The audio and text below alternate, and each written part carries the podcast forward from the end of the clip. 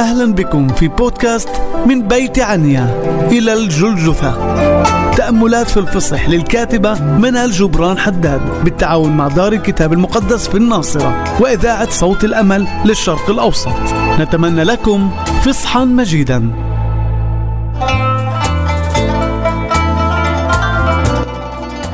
التأمل الخامس عشر. حينئذ جاء معهم يسوع إلى ضيعة يقال لها جثماني فقال للتلاميذ اجلسوا ها هنا حتى أمضي وأصلي هناك. ثم أخذ معه بطرس وابني زبدي وابتدأ يحزن ويكتئب فقال لهم نفسي حزينة جدا حتى الموت. امكثوا ها هنا واسهروا معي. ثم تقدم قليلا وخر على وجهه وكان يصلي قائلا يا أبتاه إن أمكن فلتعبر عني هذه الكأس. ولكن ليس كما أريد أنا بل كما تريد أنت. انجيل متى إصحاح السادس والعشرين والآية السادسة والثلاثين حتى الآية التاسعة والثلاثين. انتهى العشاء وانتهى وقت الاختلاء بالتلاميذ للوصايا الأخيرة وكلمات الوداع. فيمضي يسوع الآن إلى جثيمان معصرة الزيت ليدخل في العصر والانسحاق. كان التلاميذ معه بعضهم بعيد وثلاث أقرب لكنه انعزل وكان وحيدا. فما كان سيجتازه لا يستطيع أي من مقربيه أن يتخيله. فكم بالحري اجتيازه.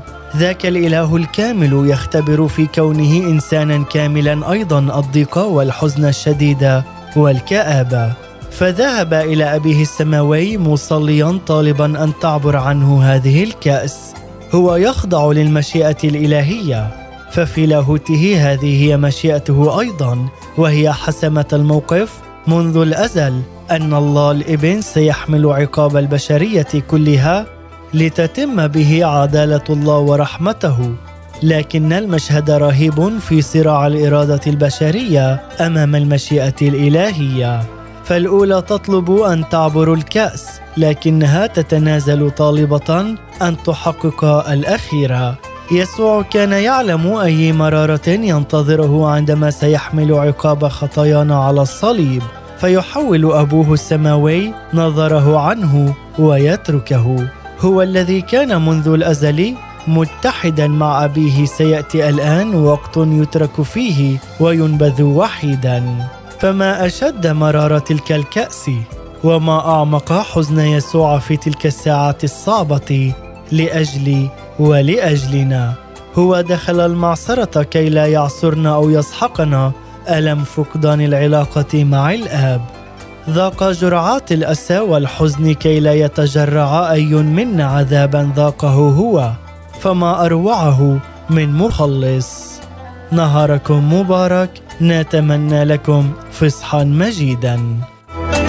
نشكركم على حسن المتابعة لبودكاست من بيت عنيا إلى الجلجثة. للمزيد تابعونا على محرك البحث على مختلف منصاتنا الاجتماعية. إذاعة صوت الأمل.